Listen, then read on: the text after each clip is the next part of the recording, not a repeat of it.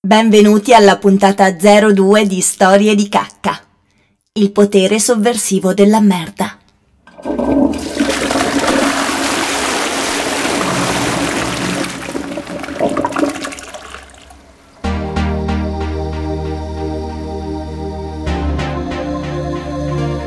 Prima di iniziare questa puntata mi sono chiesta che senso abbia occuparsi oggi di merda.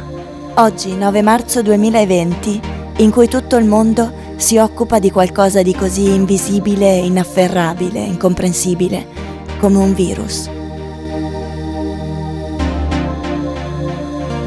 Bene, il primo aggancio è che la merda, la merda è estremamente esplicita, estremamente esplicita nella forma e nell'odore. E quindi, in questo periodo, può essere qualcosa di molto tranquillizzante molto tranquillizzante perché è presente, perché ci accomuna tutti, perché non ha niente di spaventoso proprio perché è quello che è. Eppure la merda è tutt'oggi un tabù. Non lo è nel senso che non è che non se ne parli, anzi se ne straparla, viene utilizzata, ma non ha mai, non ha mai l'opportunità di guadagnare in profondità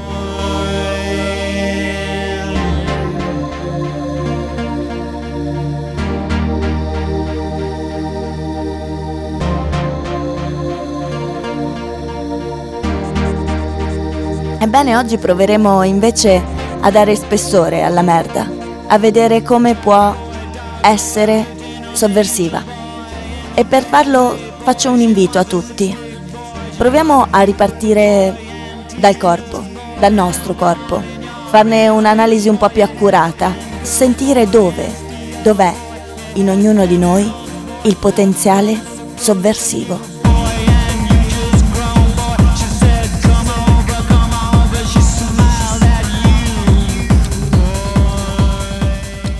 Inizio col parlarvi di un'intervista in cui mi sono imbattuta che ho trovato sulla rivista online Not, neroeditions.com, un'intervista di Enrico Petrilli fatta all'autore tedesco Florian Werner che ha scritto un saggio Dunkle Materie, la materia oscura. La notizia principale è che oggi, secondo l'autore, la merda sembra essere tornata in voga. La differenza rispetto al passato è che mentre la scatologia ha sempre fatto parte della cultura popolare, della cultura carnevalesca, della satira e della commedia, adesso ha fatto un salto di qualità. È entrata nel mainstream letterario.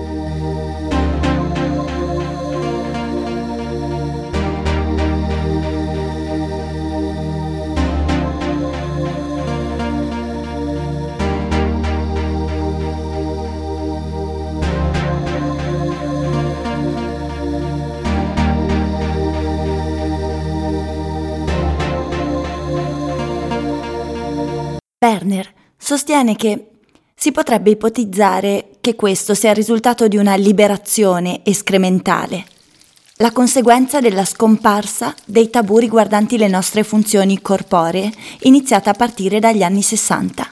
Ebbene lui è convinto del contrario. Siamo probabilmente la generazione più ossessionata dall'igiene di tutta la storia mondiale.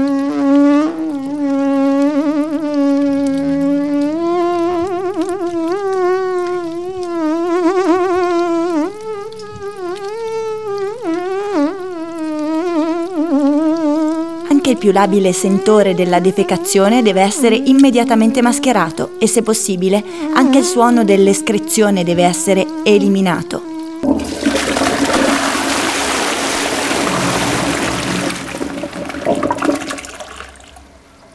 Come ha sostenuto l'antropologa Mary Douglas, la sporcizia è materia fuori posto.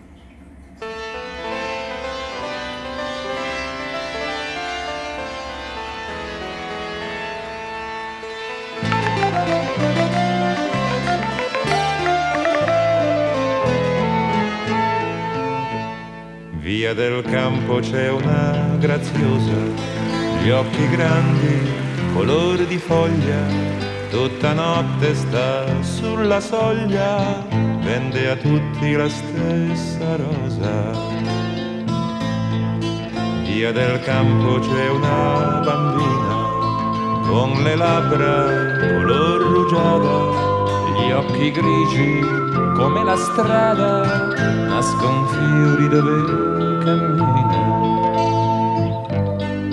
Via del campo c'è una puttana gli occhi grandi, color di foglia, se di amarla ti vien la voglia, basta prenderla per la mano e ti sembra di andare lontano. Lei ti guarda con un sorriso, non credevi che il paradiso fosse solo lì al primo piano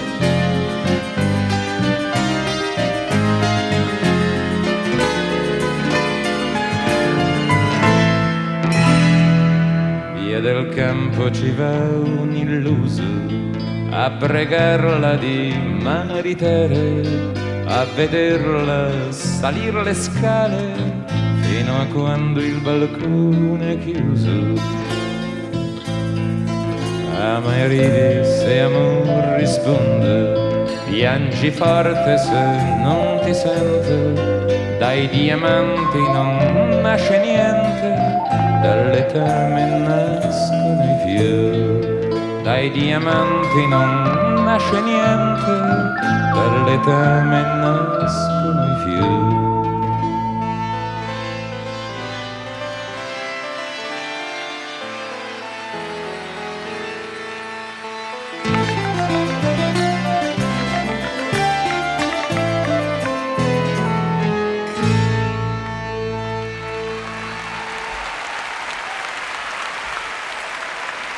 L'autore racconta in questa intervista che l'idea di affrontare questo libro, di affrontare un libro intero su questo tema, gli è venuto con la nascita della sua primogenita.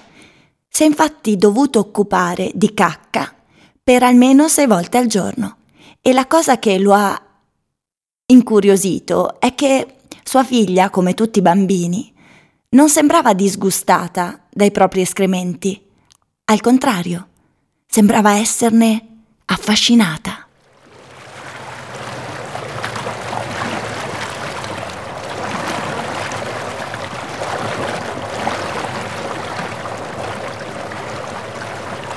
Piccolo aneddoto personale. Ricordo che mia madre mi raccontava che da piccola, non so esattamente a che età, affascinata da una cacca di cane, la prima cosa che mi sono occupata di fare è stata metterci dentro un dito, andare da lei e dirle Mamma, questa è cacca.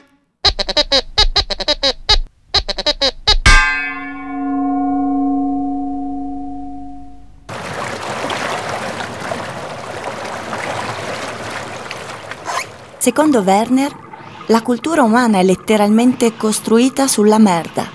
Le nostre città, esempio paradigmatico della civiltà moderna, sono appollaiate sopra giganteschi sistemi fognari.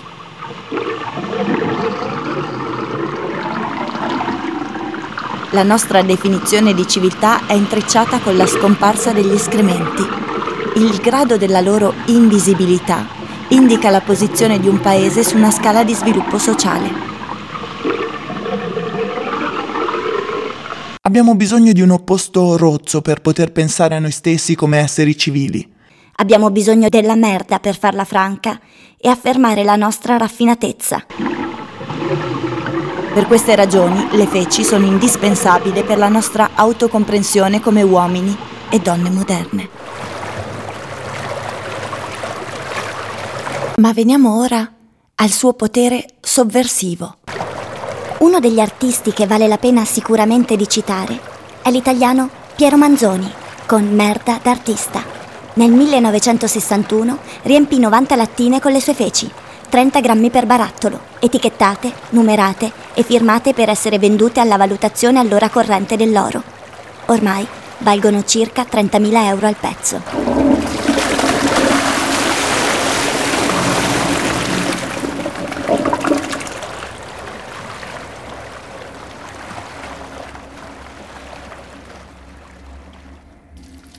Le feci sono state a lungo l'arma preferita dei soppressi, di coloro che non avevano altre armi a loro disposizione.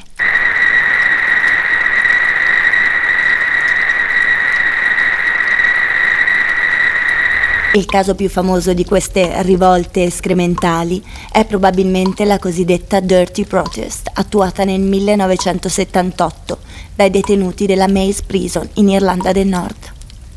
Oltre 300 prigionieri politici, la maggior parte dei quali membri dell'IRA, si rifiutarono di lavarsi e di svuotare i loro vasi da notte e cominciarono a spalmare i loro escrementi sulle pareti delle celle rendendo insopportabile la situazione nella loro prigione, non solo a loro, ma anche alle guardie carcerarie.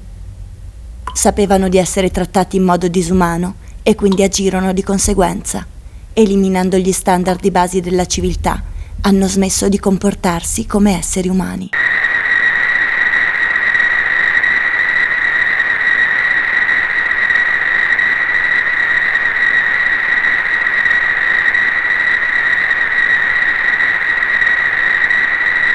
Le feci non sono solo l'arma degli impotenti e di chi non ha diritti, ma possono anche essere il dispositivo di chi detiene il potere. Sappiamo che durante la Seconda Guerra Mondiale gli ufficiali dei campi di concentramento tedeschi hanno messo in atto quello che lo scrittore e studioso dell'Olocausto, Terence Desprez, ha definito un assalto escrementale contro i prigionieri. Li hanno fatti mangiare in piatti gettati nelle latrine, li hanno costretti a defecarsi addosso perché c'era il rischio di essere uccisi se si recavano ai gabinetti.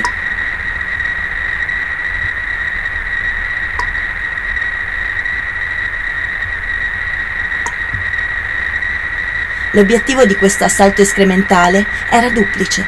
Da un lato serviva per indebolire e piegare la volontà dei prigionieri, dall'altro a eliminare l'innata inibizione a uccidere delle guardie. Meno apparivano umani i prigionieri, tanto più era facile per le guardie trattarli in modo disumano.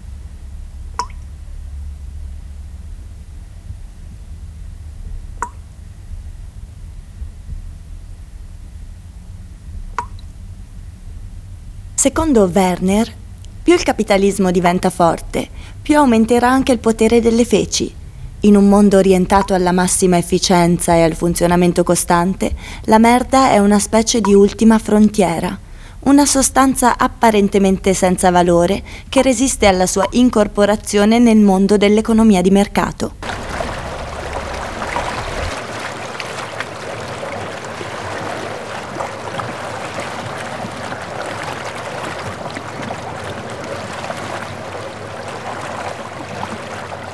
Nell'intervista che potete trovare sul sito not.neroeditions.com, fatta da Enrico Petrilli all'autore di Dunkle Materie Florian Werner, l'autore conclude dicendo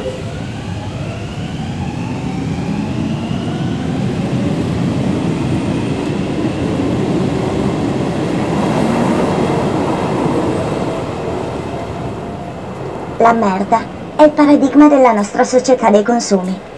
Ci vuole un sacco di energia per produrla, è usata solamente una volta, appena prodotta immediatamente buttata via, per essere sostituita dopo poche ore da un nuovo, ma praticamente identico, oggetto. Esiste un simbolo migliore per rappresentare il consumismo capitalista?